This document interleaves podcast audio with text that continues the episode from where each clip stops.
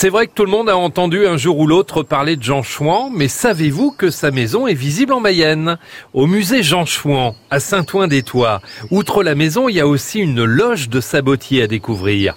Yann Guibert de l'association des Amis du musée. C'est effectivement dans ce genre de loge que la famille Cotreau vivait en forêt de Concise à l'époque où les parents étaient bûcherons. Ils sont arrivés euh, ici sur le site de Saint-Ouen-des-Toits en 1760. On a décidé de reconstruire à l'identique ces loges dans lesquelles ils vivaient en forêt de Concise puisque étant bûcherons, ils construisaient une loge en bois recouverte de terre. Hein, sur celle qu'on peut voir devant nous, il y a plus de 2 tonnes de terre, ce qui est un isolant extraordinaire.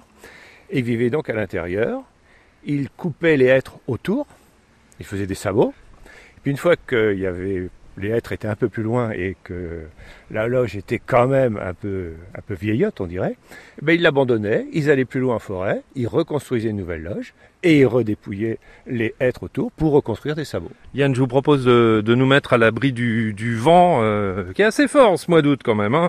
C'est vraiment une météo très particulière et on va donc rentrer dans cette loge. Alors bon, euh, les gars, il faisait pas 1m80 comme moi, hein, c'est officiel. Oui, mais non, non, ils étaient beaucoup plus petits. Quoique, il y avait encore, il y avait quand même des gens à l'époque qui étaient relativement grands. On les appelait les géants d'ailleurs. Tout à fait. Donc en fait, elle est construite avec du châtaignier, en bois de châtaignier, qu'on dit imputrescible, qu'on dit aussi, ça je suis un peu moins sûr, qu'il évite d'avoir des toiles d'araignée. Alors la surface, elle doit faire 6 x 3, 18 mètres carrés, à peu près, quelque chose comme ça, il me semble. On l'a construite euh, il y a déjà une quarantaine d'années, hein, puisque le musée a été commencé, on a commencé à travailler au musée dans les années 90. En fait, euh, donc, c'est des châtaigniers qui sont en appui sur une structure, qui sont légèrement inclinés sur sur les côtés, de façon à pouvoir avoir un espace d'environ un mètre sur lequel on mettait des planches, de la paille et où la famille dormait. Au milieu, il y avait euh, le feu, avec un petit trou dans le toit pour permettre à la fumée de s'évacuer. Et puis sur un des côtés, ben, il y avait effectivement l'établi et tous les outils de ces gens qui faisaient des sabots, de ces sabotiers.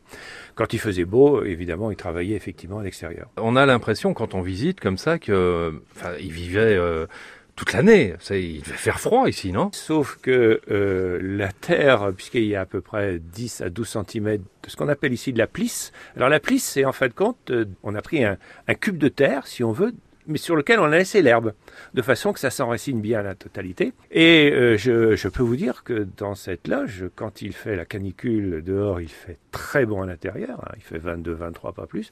Et en hiver, quand il fait moins 5, euh, voire plus, je ne vais pas dire qu'il fait chaud à l'intérieur, mais il fait une température positive.